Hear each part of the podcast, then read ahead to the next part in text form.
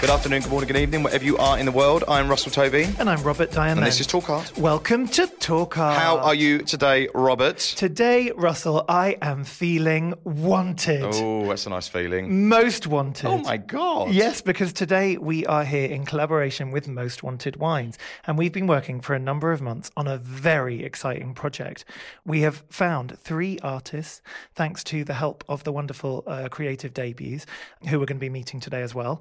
Um, and uh, there was a long list of artists. There was a kind of submission process, There and was. then both of us got to help um, decide on the final three. We curated it. We did. We did help curate it. And um, what will happen is there are going to be three bottles of wine, which will be in supermarkets across the country and anywhere where you get your wine from. And each one has exclusive labels in a limited edition um, created by each of the three chosen artists. That's right. And just to say, they are next level. We're sat right in front of them for the first ever time. It's really exciting, isn't We're in it? front of the labels and the artists that designed the labels. Yeah, and uh, they are they've really stepped up to this challenge because it's uh, a small canvas, you know, the label of a wine bottle. Yes. Um, but what I'm really fascinated by is the expansiveness and the the use of space. They're so direct and in you know, I just love them. So I I'm love them too, Rob. Well, Most Wanted Wines believe good wine should be enjoyed by everyone, just like good art. And the Most Wanted Wine Collective is a campaign to celebrate diversity through creativity by offering wine labels as canvases, as you talked about, to artists from lesser represented communities. And the collective combines great wine with original, contemporary, and meaningful art. Everything that we believe in Mm-hmm. at Talk Art, striving for less exclusivity and more inclusivity. Well, we would like to welcome to Talk Art the 2023 Most Wanted Wine Artist Collaboration with Talk Art and Creative Debut, the Most Wanted Collective, Ana Curbelo and Shika Kula, Tej Adenuga. and the Creative Debut's organisation director, Calum, Calum Hall. Hall. Hi, guys. That is the longest list we've done ever. yes, cheer, cheer, cheer. So, um, well, thanks for being here, everybody. It's uh, amazing to be doing this with you today. But I think we're going to go straight to you, Calum, because you are, as I said, the Creative Debuts Organisation Director. What is Creative Debuts? So, Creative Debuts is a platform for emerging artists. We uh, focused on the disruption and democratization of the art world and act as a bridge between uh, the emerging art scene, primarily artists from marginalized communities, and opportunities. Wide range of different opportunities. We do artwork rentals, we do uh, commissions, we do grants, we sell art, uh, we do lots of events. It's all about breaking down barriers and bringing people together through art as an amazing vehicle. My relationship with Most Wanted Wines started three years ago as they're a funder for the Black Arts Grant, uh, which is something that creative that we do, and we host a couple of other grants as well. So Most Wanted have been an incredible backer of that grant for the last three years, and so it's amazing to work with them with the collective, and obviously these three superstar artists. How long has it been going for, Creative Debut? So it was an idea that kind of was first in my head when I was gr- growing up, growing up in uh, Northumberland in a sort of small market town, studying art. No one had any idea of kind of how to pursue it. I came down to London to Goldsmiths. Didn't study art, didn't really like uni ve- very much, but realized that there was so much more talent in London, um, and there was still no one really had any idea of how to pursue the art game unless you're like from a certain background, look a certain way. Your mum or dad know people from the golf club or whatever. Like the reality of artists are really struggling, and there's so much talent that goes under the radar. So that's what we're trying to do is spotlight all these incredible artists. And what was the, the list and how did you whittle down the list for this? Oh well, I put together a slightly longer list. It was the challenge was for you guys That's to whittle right, it yeah, down. yeah, there was yeah. so much. There's you know amazing options. Obviously, you know I'm you know love the, the three that you picked. So yeah, it was uh, following the brief of what most wanted one. Obviously, you know been fortunate to work with them for a while, as I say, and I think the this final three is amazing. So They are absolutely great beautiful. choices. Thanks, Calum. You too.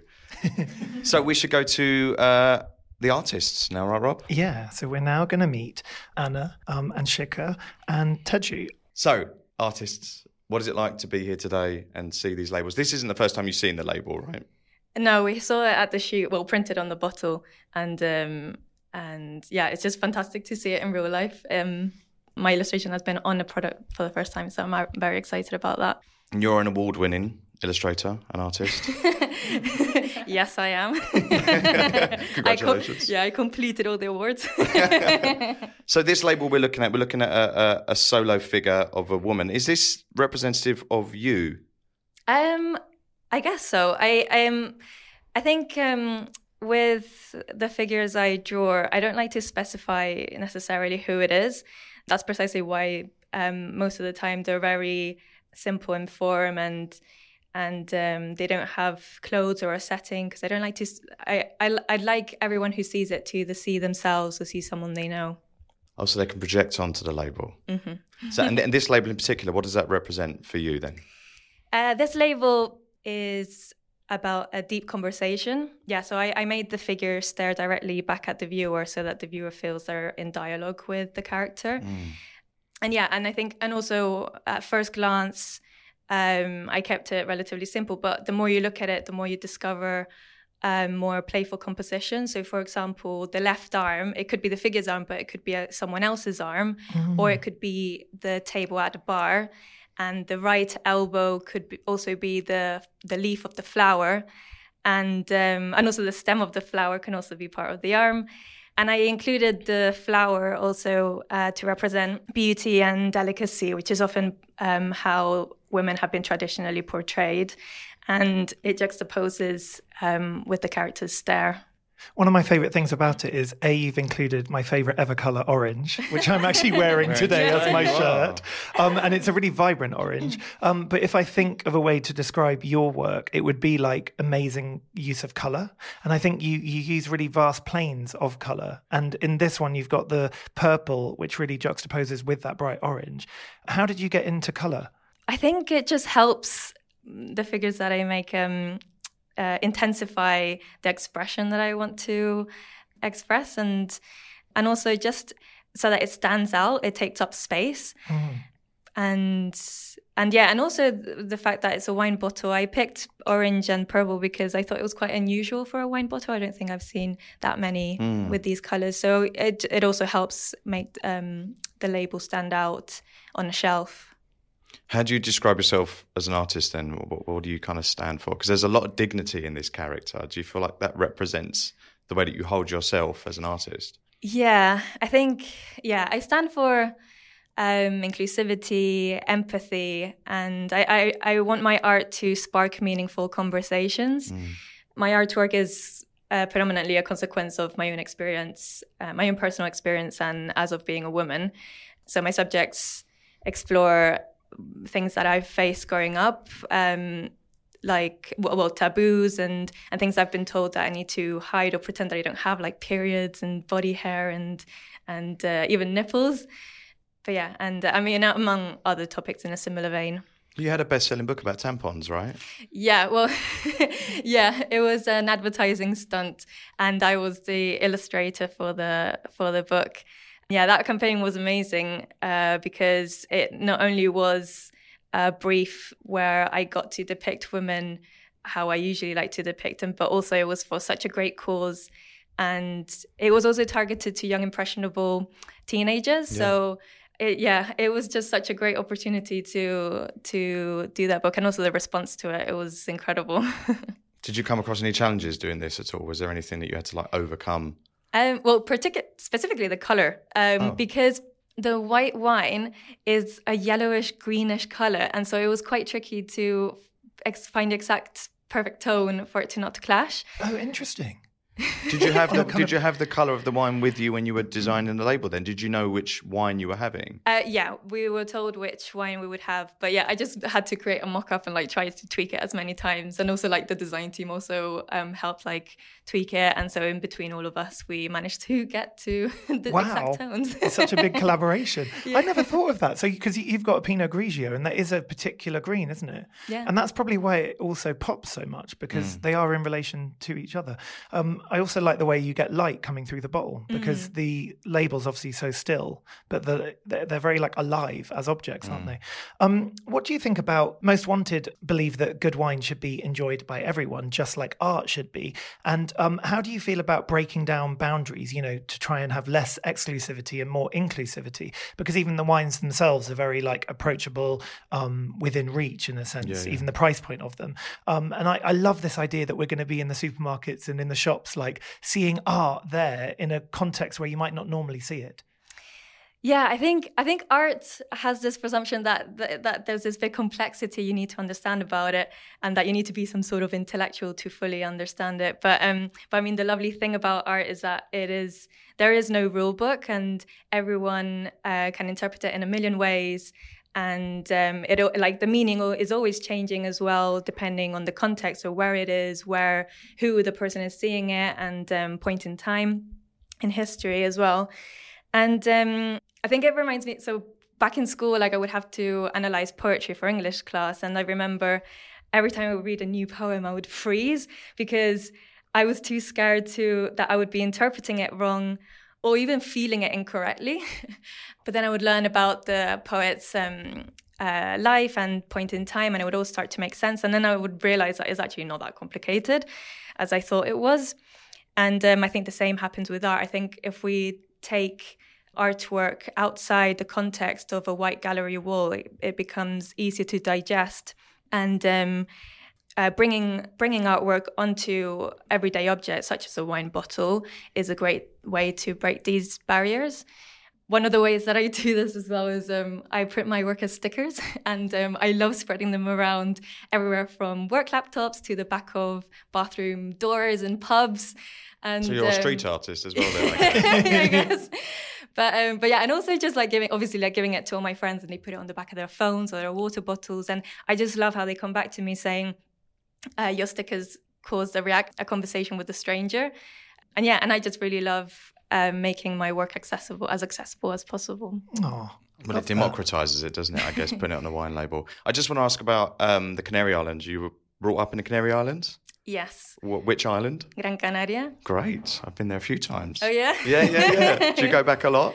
Yeah. My family, well, my parents still live there. So it's a great, yeah, it's great to have family there because there's always a holiday spot that you can It's always warm free. all year round, isn't it? Yeah. Usually like 23 degrees, which is perfect. and do they drink Pinot Grigio, your family? They do. So they're going to get a few bottles of this? Yes. They'll be very happy about that. What, and what, what do you think about the other bottles, the other designs? I love. Why the other artists are sat here listening? no pressure. no, I just I just really love how different they are from each other. I love that Anshika has used um, lovely color and texture, and Tej has used stippling and um, hatching and has an incredible technique. And the amount of detail that they both have is very different from what I typically do. But yeah, I'm just really excited to like hear how you guys got to it as well and more context behind it. Well, that's right. a perfect time to segue segue awesome onto segue. Our, our next incredible artist. So we would like to now introduce Anshika. How you doing? Good. How are you? Good. You've come up from Southampton today. I have. Uh, did you have any nice food on the train? I had an almond croissant, and it was the best one of my life. Great. What's it like travelling up from Southampton? Uh, surprisingly easy. The difficult bit is the tube once you get here because right. it's boiling hot right, right, and has that tube smell. What's the tube smell? not an almond croissant. Unfortunately, not. No. no. the tube smell is uh, that burnt electricity smell the tube lines or something has. Yeah, yeah. yeah. yeah. How would you describe your um, label then? Because you've been given the Malbec Rosé. Did mm-hmm. you choose that yourself? Or no, no, we were given the bottles that we were given mm. and and told to just go off of that with our own kind of imagination and see what would come up from it. Um, we did get sent the bottles ahead of time, obviously without our labels on because nothing existed then, um, just to sample the wine and see what we thought and whether it sparked any ideas based off of the flavors, the color, the just the way the bottle feels in your hands. Like look at the bottle and get a feel of it, and the way that the curvature on the label would also work. So uh, yeah, that consider helps. the curve. Yeah, that was one of the big things that in the brief as well that was something that was specified was you have to make sure that whatever you're doing um, art wise the focus is on when you're holding the bottle straight up you're not you're not going to see the entirety of the label at one time right because of the curve. So you're only going to have focus on one vertical sliver. So you want to make sure that whatever you're doing isn't off to the sides too much and it fits that specific space really well. Is that a lot that sounds like a lot of pressure slightly, a little bit of pressure, but fun. It was a fun challenge. I've never, like like Ana, I've never done something that's been like a tangible product, like a wine bottle. Like I've done like t-shirts that I've like sold myself and things like that, but never something with this kind of reach and this kind of like technical specification necessary. Yeah, so yeah, yeah. Something I really loved about your one is the use of scale because there's really large elements, but also the tiniest little furniture. you know, there's a little chair, I think it's a chair, um, yeah. and a paintbrush. And there's all these kind of little details that you might not immediately recognize, but the longer you spend with the bottle, you they kind of un, you know, un, unfurl and, and are there to discover. Was that something you've done before? yeah, I would say that like that kind of whimsical element is present in most of my work. Like I like doing things that make viewers and audiences look a little deeper and take a little bit more time with the work. Um, and it's kind of a nice way as well because of the background that I have in terms of my um, art career, so to speak, is uh, I've come in with a kind of like background in political messaging or um, kind of expressing certain political beliefs and ideologies that I hold and that, things that I feel are important to me and doing that through the medium of making kind of whimsical and like sort of traditionally like pretty art or like sort of quite feminine looking art but art that makes the viewer look a little bit deeper and take in those little details as kind of like a neat way of tricking people into into taking in that message and absorbing um, some of the intricacies of what you're trying to say, but you're doing it in a playful way and in a way that maybe is a little bit not that po- politics should be e- easily digestible for people, but for a lot of people it should be and can be, and that's Yeah, not yeah. a bad thing.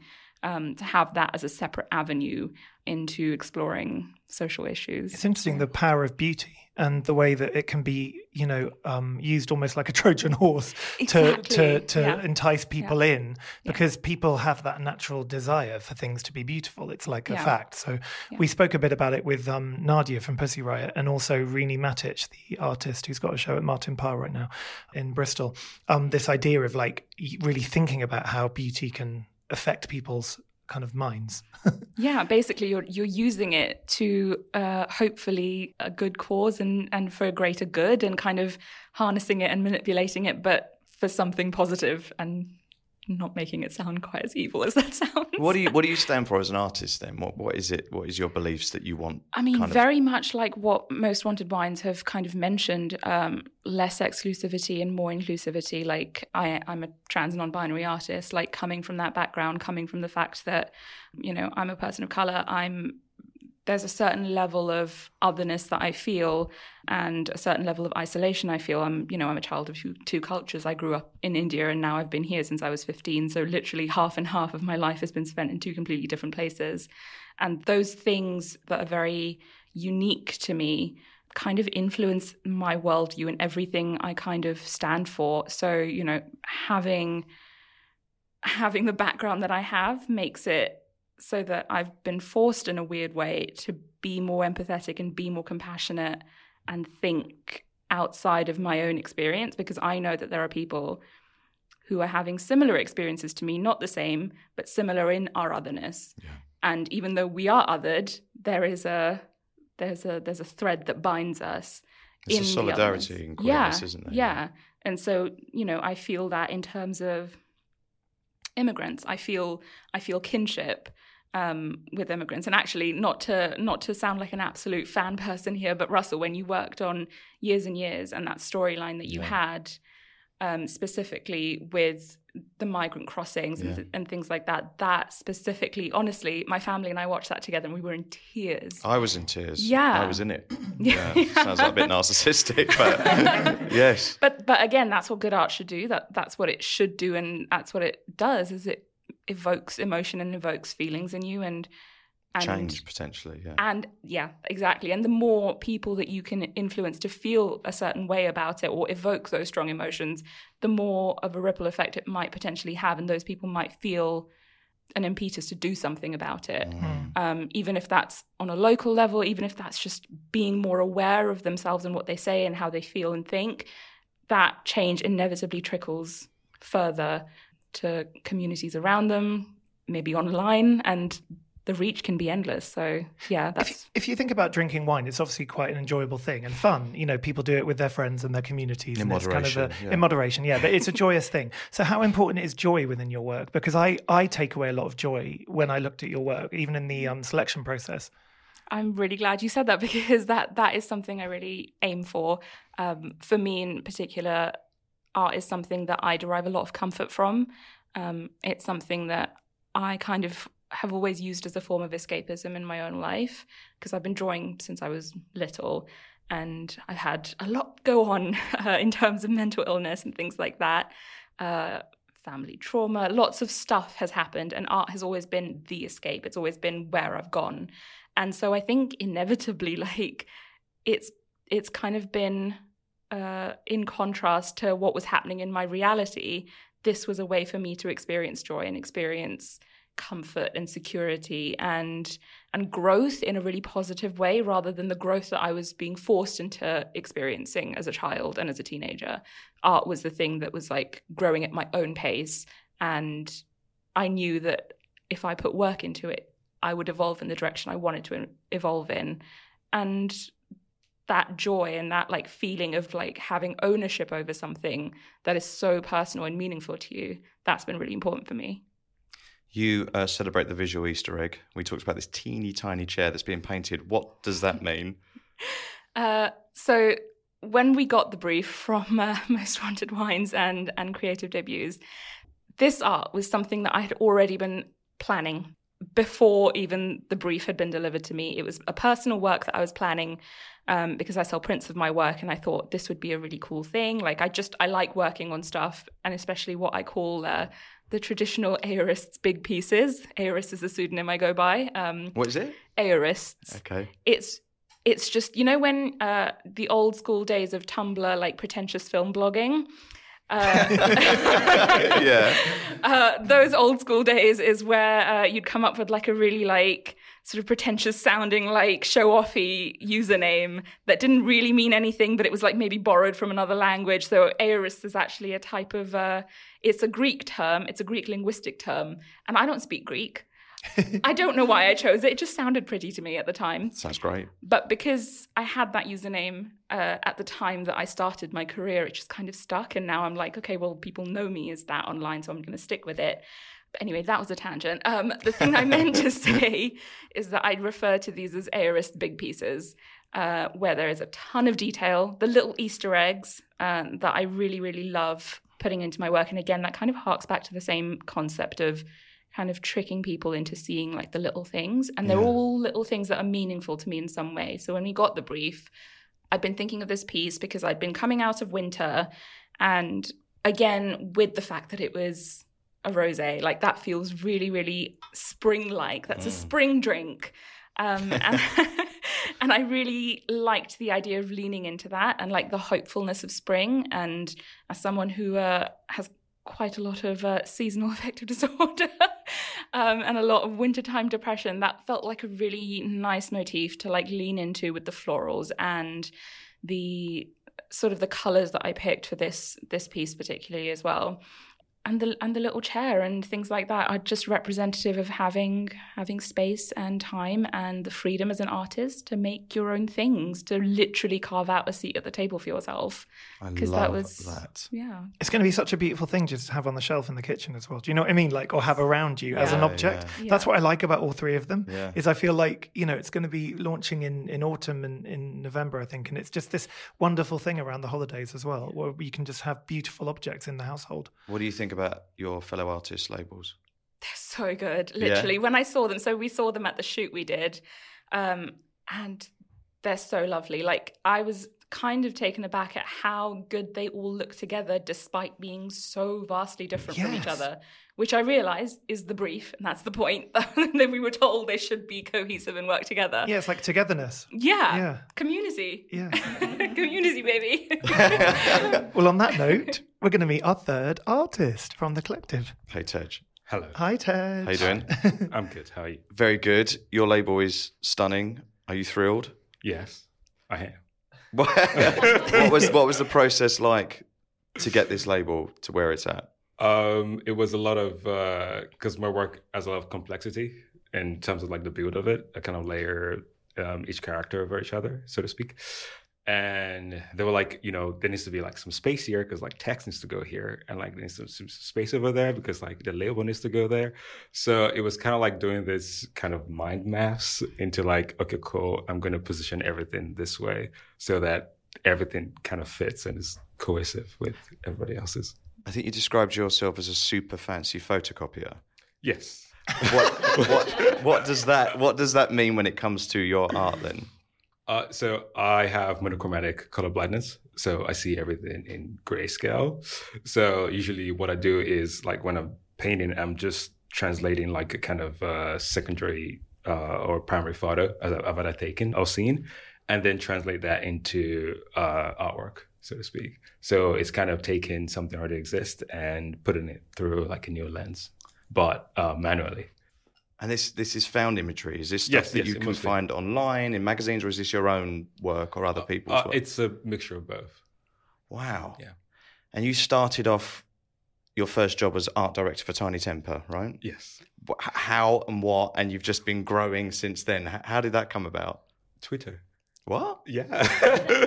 it just it just messaged me. It was like, "Hey, I like your stuff." Uh, I was like 20 at a time, and I was like, "Oh, spam!" Like some kind of um, someone that's trying to pretend to be him, and et cetera, et cetera. And then messaged me again. I was like, "Yo, yo, what's going on?"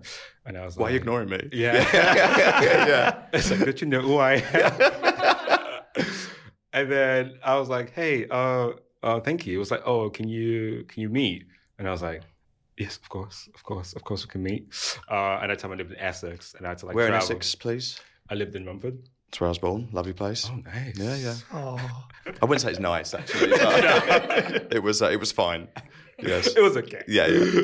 So it was like meet me at Shoreditch House. I didn't even know what that was at that point. So I went to this place. There was just this door, and I was like, I'm sure it's the place I entered. And I was like, Excuse me, can I? I'm I'm waiting for Tinie Tempah. They're like, Yes, please sit down. And I was like, Okay, this is really strange. Um, and then it made me wait three hours. What? Yeah.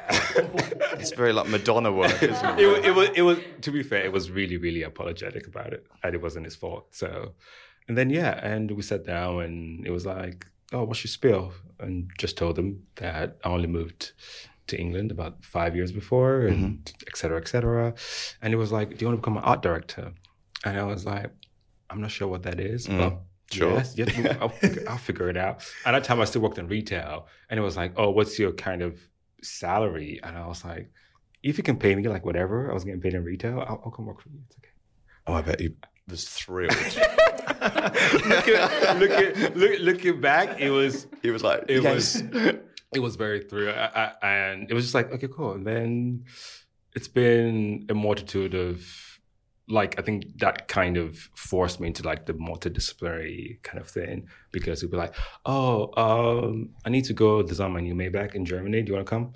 And then I'm in this big boy meetings telling people what to do and et cetera, et cetera. And yeah, it kind of just put me in the blender and it was very transformative. That's Amazing. so brilliant. What a great opportunity. Um, so, if you think about the Most Wanted Wine bottle, you were given the Malbec, Yes. and it's a black and white label. And Yes. I love how you've used space again. It's got such a depth to it, but also it's really present in the foreground as well. But the thing that really struck me about your work is the intensity and the kind of really precise focus and um, passion, actually. Um, and it feels to me something that, like, I feel like you've spent many years developing this line. Um, did it start in childhood? Is it something that like began very early for you, the communicating through drawing? Yes, it actually began in like my science classes because uh, at school I did uh, I had three majors, so um, chemistry, physics, and biology, Oh wow! and that meant that you know you had to like whenever you did an experiment, this was in Nigeria, you had to kind of illustrate your experiment in your notebook, basically. So like every step. So that kind of what got me into drawing in the first place, and because I lacked lack of control of colors. So I usually use like shades and like stippling to illustrate like certain like a chemical reaction happening and so on. So I think as time kind of grew on and then I got on places like Tumblr and I saw It's getting big mentions today. it was not. It was not expecting that. Yeah. Sorry, everyone. Uh, and I saw that people were being creative and they were making a living out of it. And I was like, this is insane. I need to get on this. Yeah, this yeah. is like, you, you, are you telling me someone like drew this and they got this? Oh, absolutely. Uh, so that kind of that kind of transformed, and I think I got less and less into the science part of things, which is uh, you're familiar with Nigerian parents. That's very disappointing because right. they want every kid to, to be a scientist. Uh, my two older sisters, one's a doctor, the other's a pharmacist, and my junior brother's a lawyer. So I'm kind of like a black sheep, so to speak. And then the style just kind of developed, and I think I got much more detailed in the work I was making. I'm not sure exactly where the transformation transformation kept happening, but I just realized that I could even go bigger, bigger in scale, but still have the same detail and the same intensity mm. as a smaller scale kind of artwork. So it's been I wouldn't say it's kind of been up to me, but I think with kind of practicing and doing the same thing over and over again, I think that's that's how I kind of got here. And I put the same jazz song on repeat. So I think while you're of, working, yeah, that kind of helps with the repetitive like kind of mindset. And will you change song when you're doing the next work? Yeah. So in some ways, when you see this, is it is there a melody in this picture for you? yeah, yeah. It kind of has a rhythm when I'm when I'm wow. stippling. It's because otherwise it becomes boring and a little bit tiresome. So you kind of work. But it. listen to the same song doesn't yeah, yeah, boring. Yeah, yeah. That so, does. So you you've uh, described your practice as focusing on the intentional removal of informational excess from found photographs. So how does talk about this label through that lens? Then, how, what that all means. So this label is in, is it's part of like my kind of artist mantra, which is a West African fictional mythology. Uh, I grew up in an area well, the area where I grew up, which is like kind of western of Nigeria, was kind of like the melting pot of culture and mythology and et cetera, et cetera. So as a child, you get told all the stories about different deities and who control the water and control the sky and et cetera, et cetera. But the stories were never really kind of complete because of like kind of influence over time from external, like from the West and the Portuguese came and the British came and those stories kind of got lost over time, so to speak. And then you can see like the ruins of things that used to exist. Uh, way back then, like the palaces and like the furniture and et cetera, et cetera. So I was like, okay, how about I take these stories that I got as a kid and kind of bring them into the future, uh, so to speak, yeah. so that these stories have a way of carrying on um, over time and giving them like an extension. And it's why the fictional part comes in because I tend to infuse my own fantasies to what it could have been if this uh, communities and civilizations were allowed to develop over time. Wow! So these deities play into all of your work. Yes. So is this is this character or these characters on the label deities of some? Yeah, yes. So the main character is a deity that, con- that controls metal, and these are is uh, to. Well, that's uh, your science children. there, isn't it? That's Pardon? that's where you've linked in the science. yes, controlling metal. Yeah, love that. Science and art. uh, it kind of controls metal, so it's just kind of like a depiction of what he could have looked like during his time. Have you given him a name? Uh, I think he has a name, but I tell the story so much, I'm not sure I exactly remember the exact okay, were, were, there any practical challenges like designing a wine bottle uh, label? Because um, I know you like to get quite expensive, and this is quite a kind of focused uh, world in a way. It's, it's a little window. Um, how did you feel when you were like approaching that? For me, it was just quite methodical, mathematical kind of approach. It wasn't like a big challenge, so to speak, because I've expressed myself in product before, uh, and even more complex products, so to speak. And also, my full time job also requires me to think in 3D uh, most of the time. Uh, so I think my focus was kind of like, you know, with both um, styles of the other artists and the collective, because um, the the way my work looks is so radically different. How does this still kind of tie in? Like, how can it be cohesive? And I think what I think ties it in together because like we're all depicting some kind of character. Mm-hmm. So I think that was what was important to me to show like the intensity and the brilliance of the character that was portrayed. I, I think the clarity of it, all three, is is so impressive, and yeah. the directness um, of each label. They really speak to you, like as a viewer. You know, the interaction between you and the bottle. It's it's really impressive. It sounds like it's a time consuming process, but it feels like that's the sort of thing that you like you like to see right? Zoning in.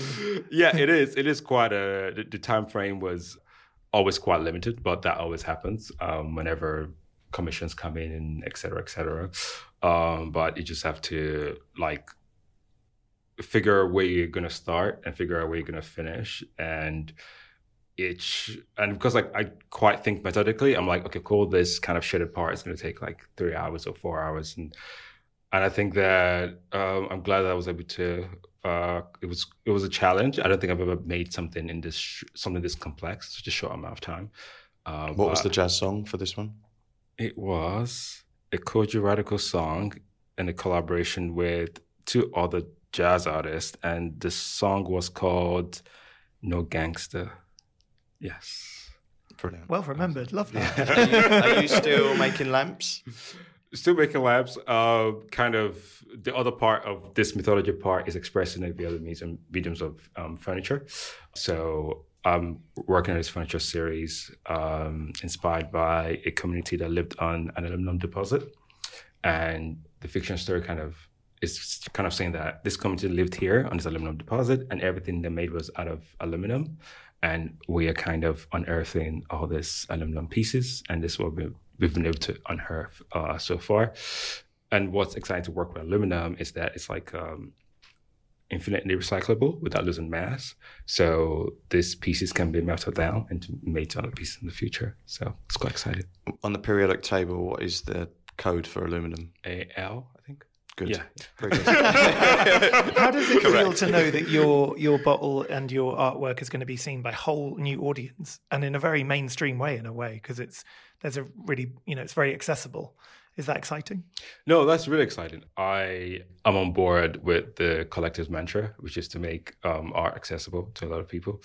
Um, I come from a place where art was very rich and very accessible. So, like the street I grew up on, had like basket weavers, cobblers, furniture makers, amazing. potters, et cetera, Amazing. et cetera. So it was never a kind of like you can't touch that. It's only until I moved to England and I saw things on plinths. and they're respected as craftspeople. Yeah, yeah, yeah. yeah, Respect our craftsmen. But I think it's a different level when I moved to England and there was like this pot and it was like on a plinth and the glass and you can touch it. And I was like, okay, fair enough. Um, but I think uh, we artists, uh, our responsibility is to bring joy and beauty into the world. And, you know, it's not a very easy world to live in. And I think that we have the responsibility to kind of, you know, give a sliver of hope and contentment and joy and maybe ignite some serotonin. And uh, I think we are trying to do that with Swine Buttons. I love that you feel a responsibility for like bringing joy and hope into the world. That's an amazing thing to empowering to generous, feel as an yeah. artist and generous. Yeah. I think making work, like being able to create, is an absolute privilege. Um, I think not a lot of people get the chance to. Uh, I believe that there's a lot of more artists in the world, but they're wearing suits every day because that's what they got to do. So I think once you get the chance and opportunity to able to be able to create, especially on a scale like this, then you just got to give it your all and you know make sure that uh, you the message you're portraying is a reflection of the environment you live in, but also channeling a a glimmer of uh, open uh, positivity. Love that. What do you think of the other labels, fellow artists? I think they're absolutely uh, sublime. Um, I wish that I could see them in the way they've been presented, but hearing you guys speak about it, Oh, because given- of your colour blindness. yeah, has given me more context into Interesting. Uh, and the feeling that you guys have tried to kind of invoke. I, it makes me, from what you've said, I can gather a lot of warmness from uh, the wine bottles. So I think uh, it's a nice uh, juxtaposition. I, I just love holding the bottles. I've been like stroking the labels. they're they're really wonderful things though. It's like a physical artwork. I love it. Well, we're going to get on to our final questions, guys. Uh, the Talk Art Trio. The first one is if you could do an art heist, and we'll go to you first, Tej. If you could have any work of art in the world for yourself, you could steal it nicely. What would it be and why? Your most wanted. Pressure's Your most wanted. Your art most heist. wanted art heist. I think that if I, I, I've always said this, that if you're going to be a criminal, be a really good one.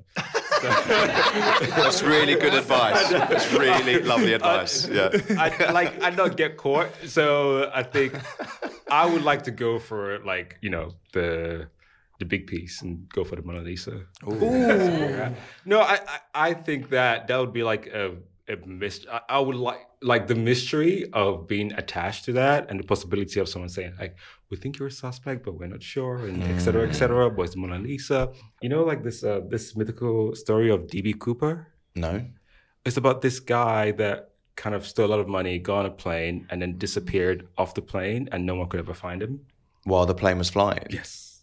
I don't know about this story. How long ago was this? years ago, like a few decades ago. Yeah. So he just like skimmed through security and got on the plane with like big loads of cash that I just stole and then just apparently parachuted off the plane. No one could ever find him, but the only thing they could find was remnants of the money he stole, basically like on the ground where the plane flew over. So I think I would like that kind of thing. It's like, is it true? Is it not? Like, did he really steal it? Yeah, yeah, yeah. Yeah. So I think The Mona Lisa is such a captivating face as well. Yes. And it's you know, if you think about your own wine bottle, um, the expression on his face is stare. really like it draws you in. Yeah, yeah. In the in a, a bit similar actually. It's kind of interesting. Love that. but if he ever goes missing, it wasn't me. Yeah. it comes straight to you. Yeah. Anshika, what about you? Anything by Hilma af Klint. oh wow. And I think you can probably tell based off of the colors that I like and the colors of the bottle that I created with the collective, like Mm. jubilant, like that element of uh, harking back to like almost a childhood nostalgia with the playfulness and the colors and the the warmth of those pieces. Anything that she ever created, happily, I would I would own a piece of that. Like, So You've seen him in the soulful and spiritual, isn't it, as well? yeah. Oh yeah, looking at it is like a spiritual experience, Yes. and that's that's kind of what I also hoped that this label would do. That you know, during the shoot, I kind of described the label as hopefully what feels like a warm hug, the way that you know you sit with a glass of rosé with someone you love. And that feels like a little spiritual warm hug. I think Hilma af Klint's work feels like that to me as well. And so, yeah, probably something she created. Where have you seen her work in the flesh? You've seen it in the flesh. I yeah? have not seen it in Oh, the flesh, which is why it's so like, oh my god, that would be so cool. That would be like dream art. So yeah. Great. That's You a can see it most wanted journey in the future. Hopefully you get to see them. Ana? I mean, there would be many, obviously, and for many reasons, but um, one that springs to mind is um, um, a wood print by Cathy Kollwitz. It's not not the most positive of subjects because her work is about um, women's grief in between the wars and the loss of her son. But I just remember that um, the time I first discovered her work, and I walked into this room with all her wood prints, and um, it just really got to me the way that she portrays grief, and they're just really s- strong and moving. And I think for that, I'm not a, a very emotional person, so I think for that reason, it, because it unlocks something in me, I'd say I'd like to pick that. Where was it? Where did you see them? I can't. It was a few years ago, and I can't remember exactly where it was. In the UK or was yeah, it? in the UK. Um, it wasn't even final prints; they were rejects. But yeah, I just remember it was just so powerful. Who is who is the artist then? What tell us about She's her? a German artist, and um, she was very un- well, um, as many women artists, she was very un- unknown, and she her practice is all wood prints and and yeah, She's actually one of Tracey Emin's favourite artists. And Oh, Tracey, really? Tracey has Oh. one in her house in London, one of the woodcuts. And I, I saw it recently for the first time. Yeah. It's the only time I've ever seen one in real life. yeah. I'm absolutely obsessed. Such an important artist in the history Mm. and like the legacy that she's left for everybody. It's an amazing well, um, let's steal gift. that for you. Yeah. That's fine, we I've got something that. in common with Tracey Emin. yeah, yeah, you do. Calum, do you have an art heist? Are you, are you a practicing artist as well? Then? Um, I sort of used to be. I used to make lots of installations and sculptures and things like that. But now I'm sort of surrounded by people infinitely more talented than me, and because I'm quite competitive, I just now don't. I, I, I, I now got just, it out, yeah, right. I now just don't really bother. I'm really into history, so I kind of love like old jewelry, sort of like ancient Egyptian stuff, Aztec, Incan stuff. I love all that. Um, but there's probably enough artifacts that have been stolen by white people, so I'll probably uh, so, so I'll, Give them all back. yeah, I'll. Uh, th- yeah, there's, there's too much of that. I would probably. My mum's favorite painting is "Girl with a Pearl Earring," so I'd probably steal that for my mum. Vermeer. Yeah, yeah. Or I love Caravaggio as well. The epicness, the, the use of color. The I like mythological stuff too. So that kind of uh, harks into all these kind of like old tales and, and characters and things like that. So um, yeah. Oh, shout out to your mum. Our podcast only exists because of our mums. It was them that told us to do it, genuinely. Yeah, we love our mums, We don't we, love Russ? mums. What's I know your- which art heist mine would be. What? what? The three bottles. Uh, I'm going to take them home. Your most wanted art yeah, I'm going to do it heist. today Yes. because they're not out We yet. can take them. Yes. Um, do you have a favourite colour, Calum? Ooh, um, probably some shade of green. I'm a, a bit of a, yeah, like a like a deep dark green. You know, when the light hits it, it's refreshing and it's vibrant, and then at night time or whatever, when it's dark, it's mysterious. Like an and olivey green or a. darker than Darker that. than yeah, an like a sort of Like an yeah. emerald or something. Yeah, emerald. Like an em- I was thinking yeah, stones just- when you said that. 'cause Yeah, you mentioned jewelry earlier. yeah, like um, beautiful dark deep green. Love Yeah. that. Ana? Ana? Ultramarine blue Mm. and it's a very functional reason because uh, when i first started working with oil paints the ultramarine blue was just so easy to like with the brush it would just go flow so easily and it just became my favorite color to work with Cool. My favorite is uh, very easily red. And there are, I don't know why, it's just happened. There's lots of red in my room for some reason. I think it's the warmth. I really like a warm, comforting kind of red, like a like a darker than Christmas red. Not quite the, the garish Christmas red, like an like Almost like a Malbec red. almost. that was a cheesy little A anecdote most wanted there. wines Malbec red, you mean? yes. Yeah, probably probably a red. Yeah. Tej, this is going to be interesting. Can I describe my favorite scent instead? Yeah, Yeah. go for it. We love that. Uh, I would say the smell of a carpenter's workshop in the woods. Ooh. I think we might end up adding favourite I know, smell to talk art going forwards. The Carpenter's Workshop in the Woods. Yeah, I think uh, if I could, if I could smell that forever, I, I would. Which and you've woods? experienced this Yes. growing up. Yes. Oh. Yeah. You yeah. experienced it here. Yeah. I, I think I'll find carpenter's workshops in the woods, unless, unless I build one. There we go. Yeah. What is the best advice you've ever received when it comes to your art? I, I've I've not really been like a, a big consultant on people and guys like my work. I've always kind of focused on like this is what I need to do and this is what I need to do next and et cetera, et cetera. But uh, what's helped a lot that I, I've read a lot about um, other artists' uh, process, and I think that the most important thing is just to carry on because like there will be loads of times where you just want to be like i just want to go work in a cafe and do anything else and just there is a kind of a fire inside you that's that burns um, every day and you have to you know kind of have to open the chimney to let the smoke out and if you don't you're gonna yeah it's not gonna be a, a great result uh, so i think it's just important to to carry on uh, no matter the odds keep creating. You can have various outlets to do that. But as I said earlier, it's like it's a calling. I don't want to get too spiritual about No, it. No, go but- on, go, go. But I, I think that it's something that you, you cannot really control and you just have to um, execute uh, that feeling. Trust the universe. Yes, so to speak. Love that. Amazing. Shika.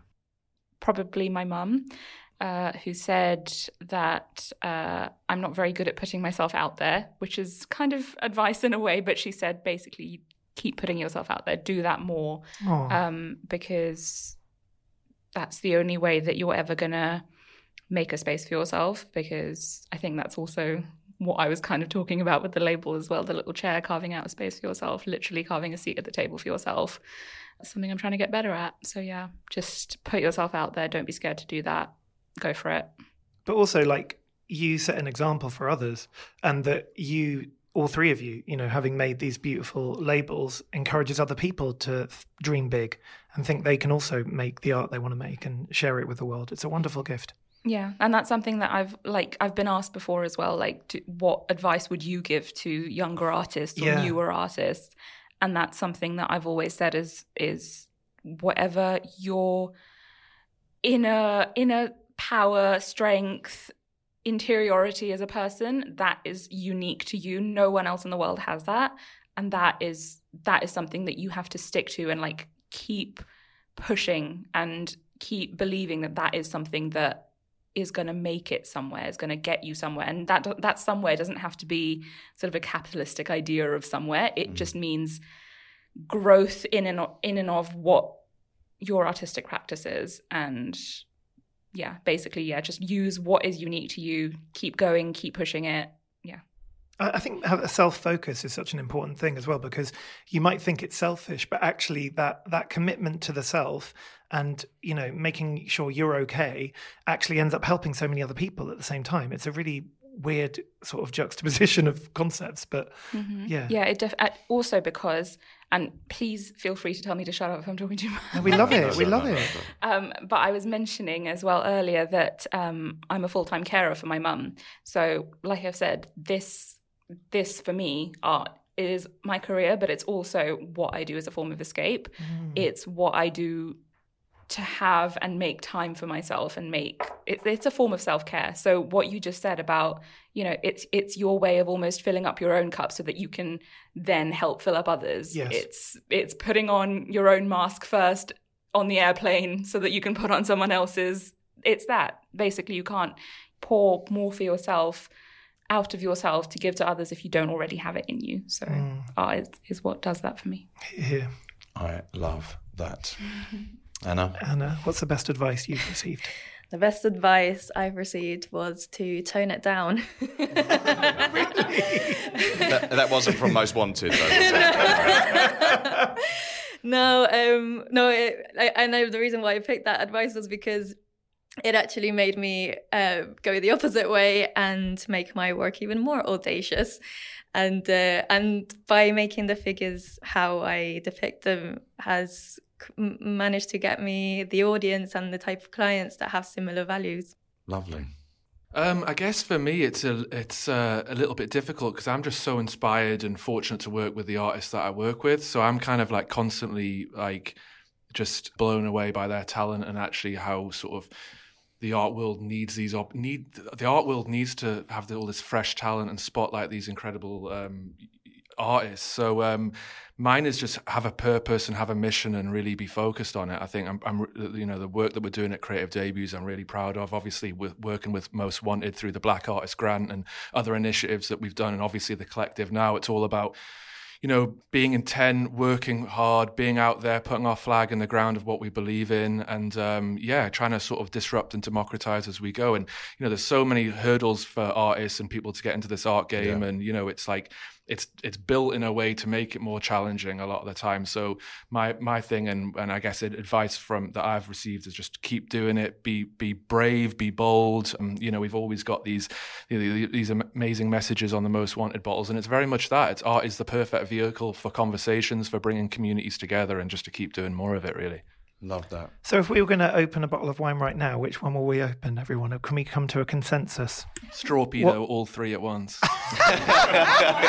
Strawbedo. I've never heard of that. Oh my god! Ana, if you could have a glass of wine now, what would it be? I mean, it would be a Pinot with a fantastic design on it, or a red Barolo. Oh, nice. Mm. Love a Barolo. Yes. Even though I have designed for the rosé, I would say the Pinot Grigio. Ah, okay. I feel like I've said a Malbec now. Like, Yeah. my own. I would have a Malbec. What would you have? Uh, probably the rosé. Of course you would. You know me. Yes, you love a rosé. Yeah, I do So, love a you're so summery. I'm so summery, so spring, even in autumn, um, all year round, hun. This has been amazing. Thank you so much for coming on Talk Art, guys. Thank you, Calum, Creative Debuts. Thank you, Most Wanted Wines. Yeah, congratulations, all of you, because this is a really meaningful project, and um, I'm super impressed. When I saw the images the other day, I was like, "These are so good." Yeah, they are. You've really like, I don't know, it's just next level. That's all I can say, really. So, if you would like to learn more, you can go to at Most Wanted Wines on socials. There's an amazing hashtag, which is hashtag Most Wanted Collective, and also Make It Most Wanted, and you right. can uh, discover all about the different artworks and the world of Most Wanted. We should probably get your Instagrams if that's okay. Butler Archive. Butler Archive. Yes. At Butler Archive. Yes. Okay. Cool. Mine is at Aorists, A O R I S T S. Mine is at untepid, U N T E P I D. and creative debuts. That's creative and then D E B U T S. Wonderful. And we will be connecting to all of you on at Talk Art. Well, thank you all so much. Thank this you, has been such a wonderful hour. I've loved every Yeah, me minute. too. And um, I can't wait to get to the shops and see these most wanted wine bottles with the glorious artworks um, On the shelves. On the shelves. See you Thanks very much. We'll be back very soon. Bye. You've been listening to Talk Art with Robert Diament and Russell Tovey. Follow us on Instagram at TalkArt, where you can view images of all artworks discussed in today's episode, with music by Jack Northover. Subscribe to Talk Art at Apple Podcasts, Spotify, Acast, or wherever it is that you get your podcasts. Give us a rating and write us a comment. Thanks for listening.